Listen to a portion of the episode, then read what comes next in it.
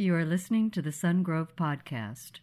For more information, please visit our website at sungrove.org. All right. Good morning, Sungrove Church. Wow, there's a lot of people here. Let's do the offering first. Can we do that? That was a joke, you guys. Good morning. Welcome to Sungrove. We are so glad that you're here. We actually don't do that in the course of the service now. You give on the way out, so if I forget to say that at the end, now you know.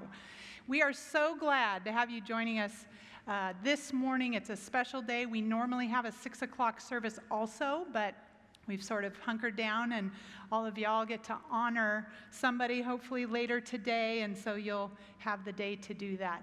Uh, it's exciting for me um, as a part of this body. My children, who are sort of grown, can we say you're grown, young adults, are home from out of town for Mother's Day. So my mama's heart is full. My daughter JC's here, my son Jared, I think might be helping with the ushers. And um, so, of course, our laundry is overflowing too, and ice cream in our freezer for like an hour, and then that's gone. Um, but it's also sweet because my mom, Marlo, is here from Arizona and uh, visiting for Mother's Day, which is sweet. So, my refrigerator has never looked so spotless. And I know it's, and next week I'll be, Mom, where, where are the Tupperware lids and where are the Pyrex dishes? Because there's always a better place to put them, and I hadn't found them yet. So she'll let me know. And the spices are, and they're alphabetized. No, she's not that. It's sweet. It is so, so, so sweet to have them all together. So, as we were preparing um, this series, our Pastor Dave is leading us through this incredible foundational series called Identity, Formation, Community, and Mission. And he asked me a few months ago to bring a message on Mother's Day. We're in the second week of community. And so, not only do I hope that we can honor uh, motherhood and moms and those who've impacted our lives, I get to do for the one what I hope all of you do um, for your own mom and to honor her today. But also, we're going to do it in the context of looking in Second Corinthians at, um, at something that the Apostle Paul wrote to the church. And I hope for all of us, it's an encouragement. I hope that whatever you came in here with today, that you leave and you know from what we just sang that God is who He says He is and because of who God says He is, you have hope and encouragement and uh, you can walk in victory. So I'm going to pray before we get started and then we'll dive in. So, Jesus, I just thank you. I love your word. I thank you that your word has something to say to every single one of us. I thank you that your spirit in us helps us to navigate all the circumstances of life and I thank you that we have a free place here in freedom. We can gather to worship and lift high your name, the one name above all. We love you, Jesus. Amen. All right. So I don't know if you know the history of Mother's Day. I had to look it up because I didn't. I thought Hallmark invented it, and they didn't. Um, there was a woman, her name was Anna Jarvis, in the early 1900s, so she actually would have been a contemporary of my grandmother. She wanted to honor her mom. Her mom, um, Jarvis, ahead of her, had really poured out her life in sacrifice. She worked to improve children's um, health and just their circumstance in their community. She was just an advocate and an activist for children. And as a mom, her daughter saw what a sacrifice, what, a, what an incredible example of leveraging your life to improve the generation behind you. So she set out to uh, set aside a day for that. And um, that was in 1908. And she got her church, it was a Methodist church in Philadelphia, to host the first Mother's Day. And the white carnation was her mom's favorite flower. And she loved the symbolism of the white being the purity of a mother's love.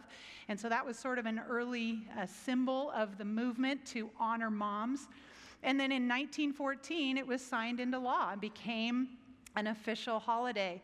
And since that time, however you are familiar with it, I was interested to find that the woman that advocated to have it placed, to have women honored all across our country, was so sorry to see that the original intent, the heart of it, seemed to be lost. It was meant to be a personal honoring, it was meant to honor the one who had mostly influenced her and, and for each to do it personally. And it it became a, a, business, right? Confectioners got on board and card companies got on board and flowers. And all these years later, if you Google it, they've got symbolism for colors and flowers that really were never there, but they sell more stuff.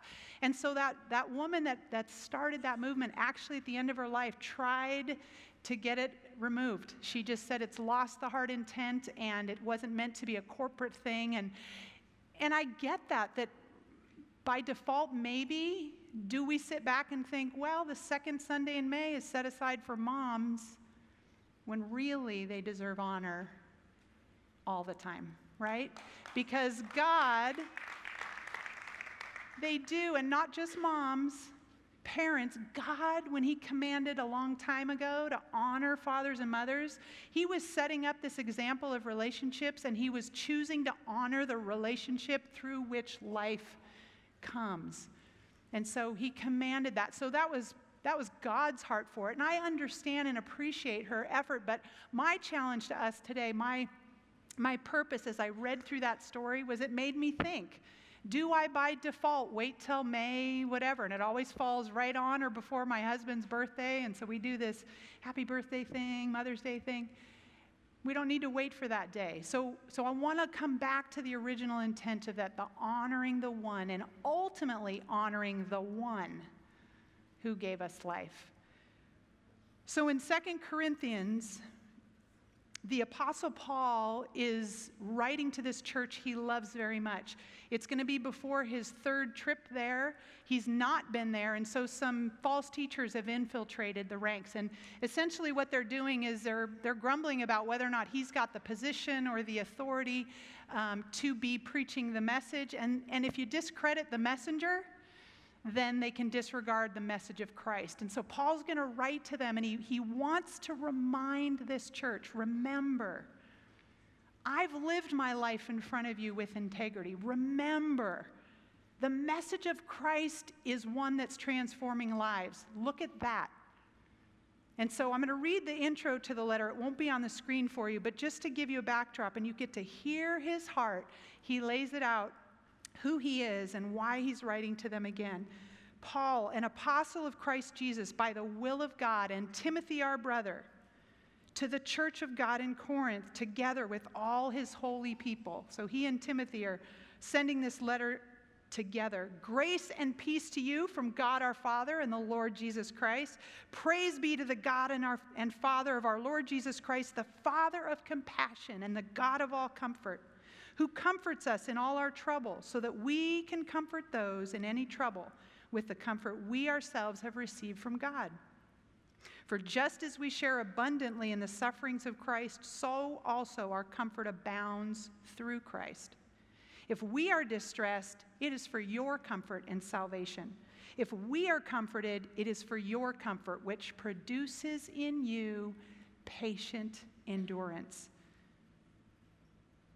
And our hope for you is firm because we know just as you share in our suffering, you will also share in our comfort. And we do not want you to be uninformed, brothers and sisters, about all the trouble that we've faced. We were under great pressure, far beyond our ability to endure, so that we despised of life itself. We felt we had received a sentence of death, but this happened that we might not rely on ourselves, but on God who raises the dead. And what's harder than that? God has delivered us from a deadly peril. He will deliver us again. And on Him we've set our hope that He will continue to deliver us.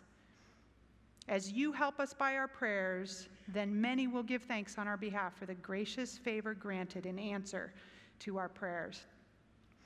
I love Paul's heart in this.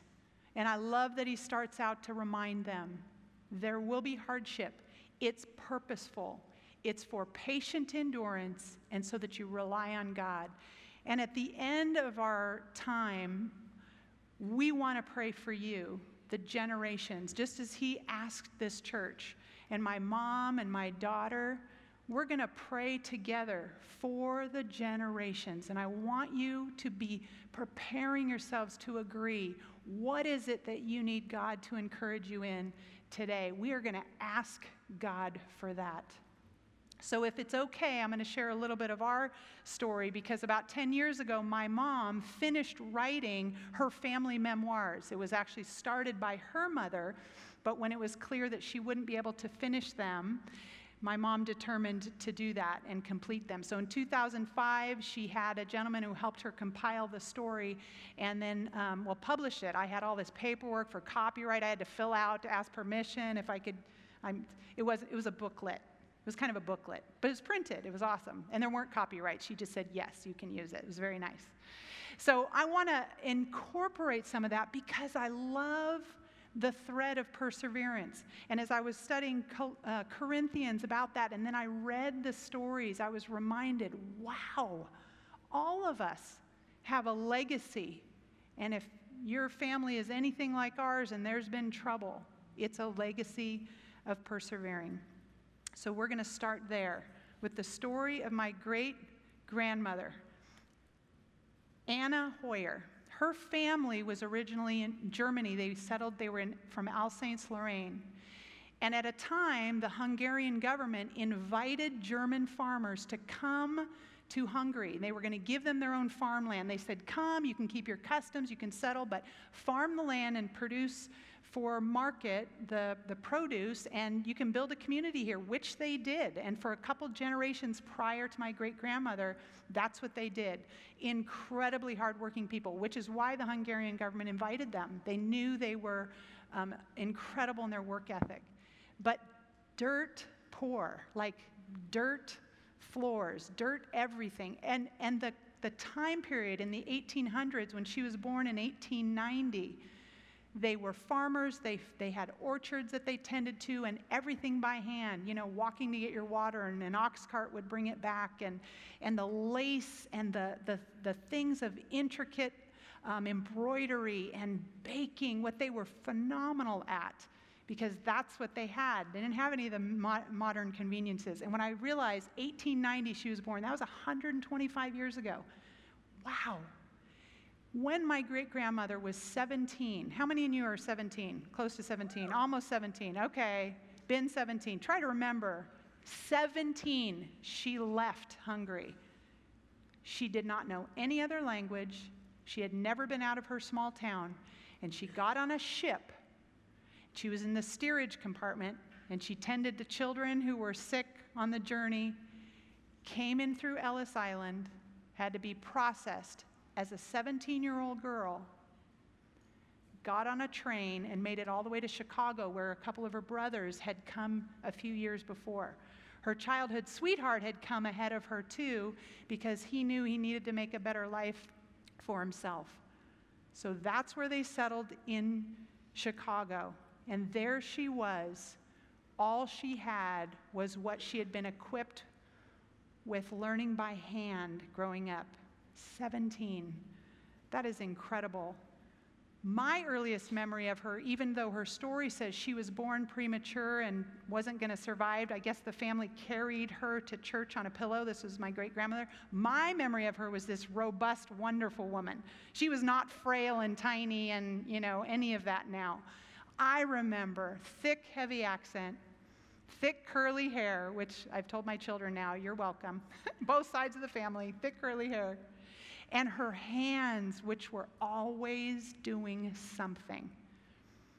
And I was age four. She had come to visit us in Baton Rouge, Louisiana. My younger brother, Scott, I like to call him Scooter, that was his nickname. My little brother, Scotty, was born. I was four. I had two older brothers. And Grandma Hengelman had come to help my mom because my mom's own mom could not come. And I remember walking into the house homemade apple strudel. And it really didn't matter what she cooked, because our house, the neighborhood, the backyard, everything smelled amazing. It's like a memory you can smell. You have those? Look with me in 2 Corinthians chapter 3. Verse 14, you are the aroma of Christ Paul is going to insert in this letter. I love this about Paul. The guy, first of all, uses run on sentences. I love that. Secondly, he's talking along his itinerary and he breaks off into this great segue for about five chapters on the awesomeness and all sufficiency of Christ. This huge faith rant, basically, and it starts right here. And I love this part. He says, But thanks be to God who always leads us as captives in Christ's triumphal procession and uses us to spread the aroma of knowledge of Him everywhere. For we are to God the pleasing aroma of Christ among those who are being saved and those who are perishing. To the one, we are an aroma that brings death, to the other, an aroma that brings life. And who is equal to such tasks, which he answers later? Our sufficiency, the reason we can do this is because of Christ. You are the aroma of Christ. Pastor Dave preached on this a while ago and went through the symbolism of that as if it was a, a military procession. You walk in victory because of what Christ has already accomplished. Because of that faith, we walk in victory. We remember that because Christ smells sweet, but you know what? To people that don't want to hear about it, you smell like death. We need perseverance. We need to be reminded you walk in victory. When, when someone, when there's a temptation and your flesh is wrestling, you walk in victory. Jesus has already given in our spirit everything we need for goodness and godliness to walk in victory. Jesus has already paid the price for the sin. When the enemy is going to tell you again, remember that thing, remember the past, remember that accusation, he's a liar. You walk in victory. And because of that faith, and you walk in victory, that is a message people who are dying around you need to hear. Not only are you a sweet aroma of Christ and they want to know how to deal with my sin problem, we have a Savior who did it already. But when the enemy comes, and he will, the very real enemy of your soul, you get to stand firm because you already walk in victory. So remember that today, church. You smell good. You smell like Christ. You walk in victory. My grandma Petrie, then, my mom's mom, her first name, Therese, is JC's middle namesake. My great grandmother, Anna, is my middle namesake. I love that. But Grandma Therese, she was born to uh, Anna and Casper Hengelman, who I just mentioned, May of 1911. She was the second daughter. Their first daughter was stillborn. And she grew up in Chicago at a time in the 19 teens. There were rumblings of a world war. She remembers that her father, because they were of German descent, it was a scary time. They had to carry papers so that they could identify themselves. My grandma Hengelman is the one on the far, and then Grandma Petrie right in the middle. That's my mom as a little girl. That is a cute picture. So, Grandma Petrie, growing up with these sweet parents in Chicago, had the background of it's kind of scary because we're of German descent, but also that was at the same time a recommendation for uh, my grandfather finding work. They knew these workers were incredible and his work ethic. And so he, he got his early jobs in manufacturing because they would look across the room and he remembers a foreman pointing him out in the very back and said, You, come here. Are you German? He said, Yes, I want you. He was an amazing worker, my great grandfather. So Grandma Petrie was telling this story with that kind of going on as she's growing up. At the same time, she lives in this little suburb in Chicago and just to give, again, context of the era, at dusk every night, a guy on his bicycle with a ladder strapped to the bicycle and no helmet, no laws or anything. His job was to stop at every single lamppost and put the ladder against the pole and climb the ladder and hand light those street lights. He'd climb back down, he'd carry the ladder and go do that again and again and again. And in the morning at dawn, retrace the steps and extinguish every one of those lights. In 1935, then, my sweet grandma Petrie married her uh, high school sweetheart, I guess, Mort. And they settled there in Chicago, and they had my mom two years later. My mom was just 10 months old when my grandfather got a new job. They were going to move from Chicago to Texas. Because they were so involved in their young adults community and active, um, they, they played sports and a lot of social events together. They had all these different going away parties because people were going to miss them and they wanted to send them off. The one last one, they were going to drive to St. Louis with two of their friends, four of them in the car. They were about four hours outside of Chicago. My mom stayed with great grandma. And it was raining, and the road they were on was under construction. They lost visibility, had to slow down quickly, and when my grandfather braked, the car began to spin and he lost control, careened off the road, and it ended up upside down in a ditch of water. Three of the passengers got out, got to the top of the muddy embankment. They're all in shock, and Grandpa realizes, Where's Therese? My grandmother's memory is panic. I am face down in water. I cannot move my limbs and I cannot lift my head. And then peace as she thought, who's going to care for grandma? Who's going to care for Marlo? And who's Mort going to marry now? Somehow, my grandfather was able to pick her limp body up through the window of the back seat up the muddy hill and lay her on the side of the road where all she remembers is feeling rain on her face. Now, in the 1930s, you don't survive a spinal cord injury, much less live with one. But she did for 49 more years as a quadriplegic. She outlived four of her doctors.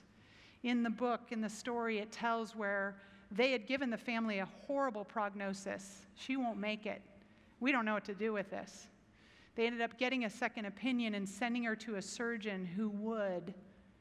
But when the minister came in to issue last rites to her, and this is in the first few days, it was said that she said to him, I am not going to die today. You can go pray with someone else.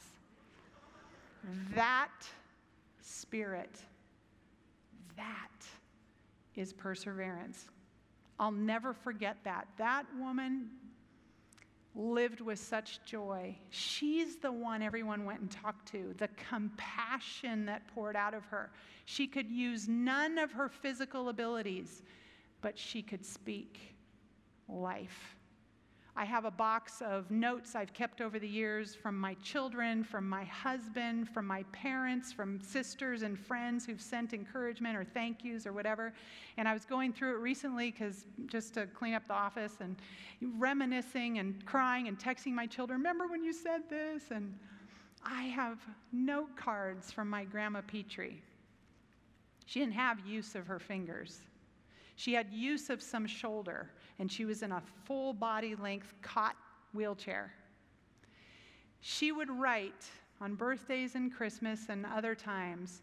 Somehow she would prop one arm on the paper so it wouldn't move, and Grandpa rigged a pen somehow in the other hand, and with felt tip marker, using only her shoulder, she would write to me in cursive.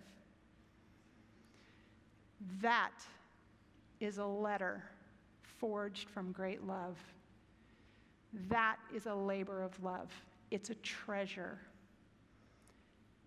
2 Corinthians 3 says, You are a letter from Christ. Paul is answering the fact that they had to have like letters of vouching for the preachers that were coming through, the guys that were fake. And Paul's going to say, are, are we needing that? No, no, no. You don't need a letter of recommendation for me. Verse 2 You yourselves are our letter, written on our hearts, known and read by everyone.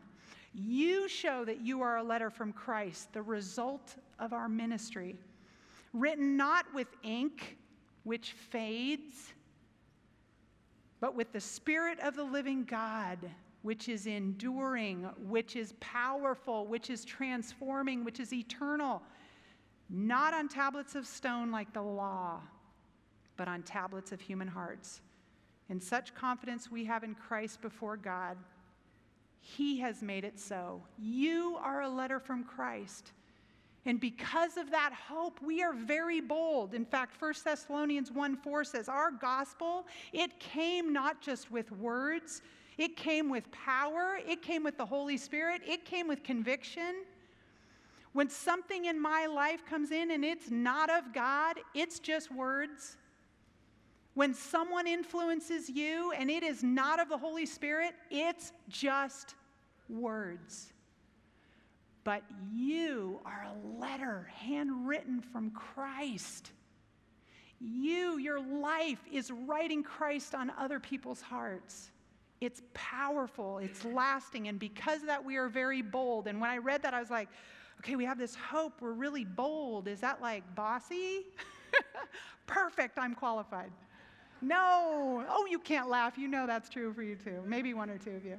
No, I looked it up. It's not, doesn't mean controlling. It doesn't mean bossy. It doesn't mean loud. Because of this hope in Christ, we are very bold. We are unhesitant and fearless. Friends, we get to encourage people with the hope of Christ. Do not hesitate when He prompts it. Do not be afraid when he prompts it, because if he's doing it, it will be eternal and lasting and transforming. Praise be to God. My mom, Marlo, is awesome. She grew up in Chicago with the parents I mentioned, Mort and Therese. Her mom, she never saw walk. She was a quadriplegic her whole life. Uh, mom was writing her story until she passed away at the age of 78, and so my mom determined to finish the story. When my dad was commissioned uh, in the Army, they were both at University of Wisconsin, 1958. They got married, and for the next five years, they were in Army life. So my brother Paul was born at Fort Lewis, Washington. My brother Brian was born at Fort Benning, Georgia. My dad spent 13 months in Korea, and then they got out of the army and went into business life, which he essentially has done for the next 50 years. In 1964, I had a sister who was born. Her name was Linda Marie. She was born with a congenital heart defect. She had a hole in her heart. In 1964, they didn't have ultrasound to see that that was the issue before she was born, and they didn't have the expertise available for them to have it repaired. She lasted two weeks grief. You don't expect to bury your children. My mom walked through grief. It didn't define her. She grieved. But all these years later, it's been 50 now. The sovereignty of God reminds me that because of that loss, I'm here.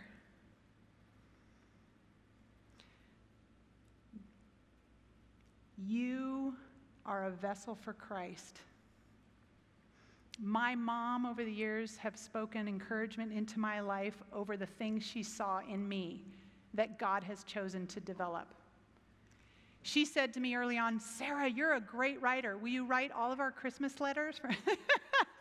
it wasn't self serving, it was very encouraging to me. And so I did.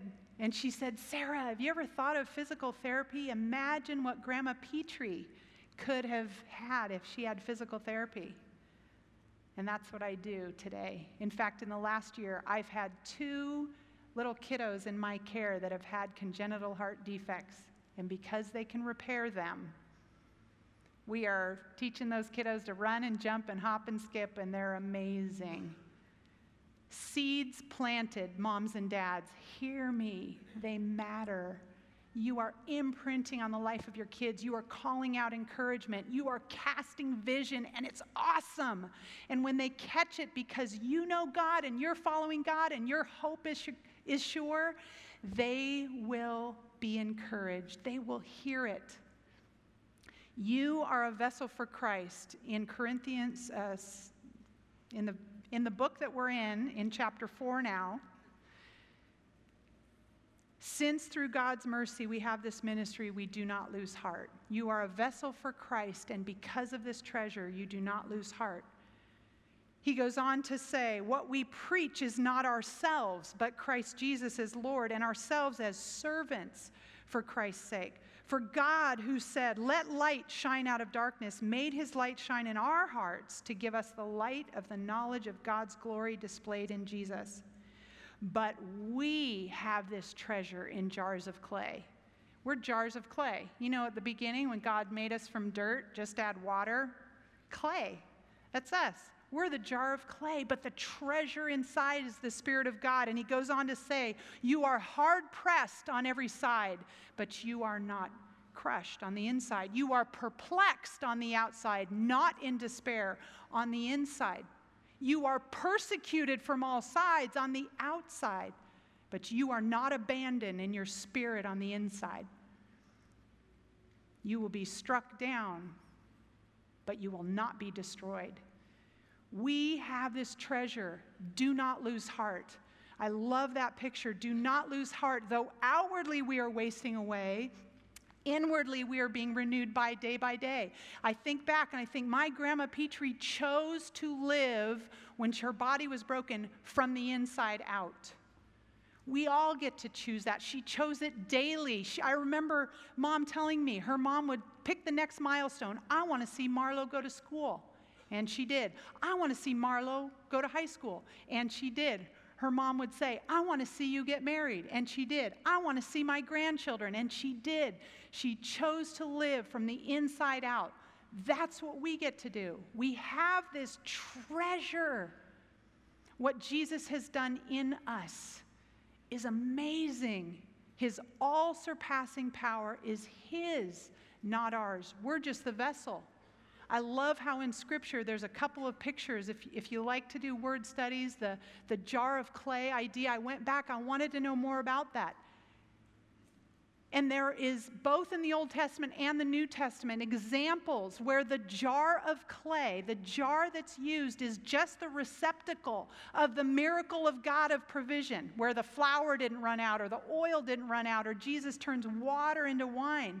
The vessel isn't the miracle, it's just the holder of it. It's the reason the miracle gets demonstrated.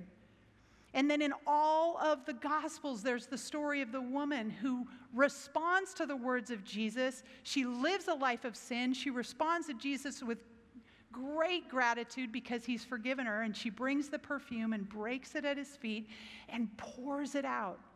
The bottle, the vessel isn't the important thing, it's the pouring out. But it carried the blessing, it carried her worship there. And my favorite is in Gideon in the Old Testament. And God says, Gideon, we got to rout all those, you know, there's hundreds of thousands of the enemy, and I'm sending you, and you have too many men to accomplish what I want. Too many.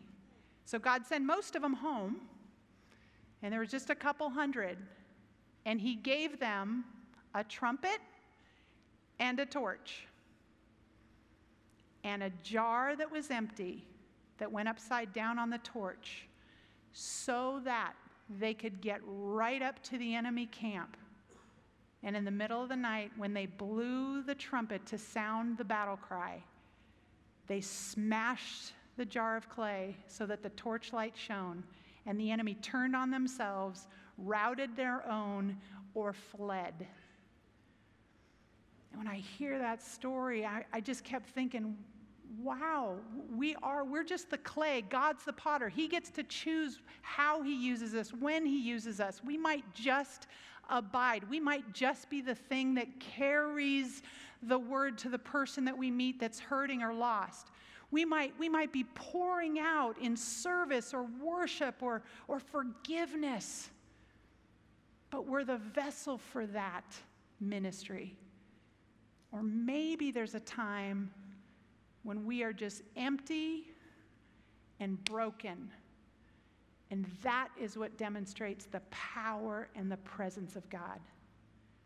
It's not about the vessel, it's about the treasure inside the vessel. But what a privilege and joy to be a vessel for Christ, right? Because of that, we do not lose heart. Or said another way, we are greatly encouraged. Greatly encouraged. There's a story behind a story, excuse me, there's a story behind a song by Phillips Craig and Dean And he, the singer songwriter tells of a surgeon that goes to his church in Nashville and invited him to come and observe a surgery. He's like, that'd be cool. So he watched the surgery. It was a microscopic, you know, heart repair. And then he closed up the wound and he closed up the, guy, the, the woman's chest. And they wait to see if the vitals change, see if, if it kicks in. And it didn't. So the songwriter said he watched, and the surgeon leaned down to the woman and he spoke her name and he said, This is your surgeon. The surgery went perfectly. Your heart is repaired. Now tell your heart to beat again. And it did. You probably know the song, Danny Gokey sings it now, but the original writer watched that surgeon do that. And that strikes me today. Jesus has already paid for our sin. Remind yourself to walk in victory. Jesus has already planned for you good out of what you're bearing that's hard. Choose now to tell your heart to beat again. Walk forward in victory. Walk forward in faith and hope.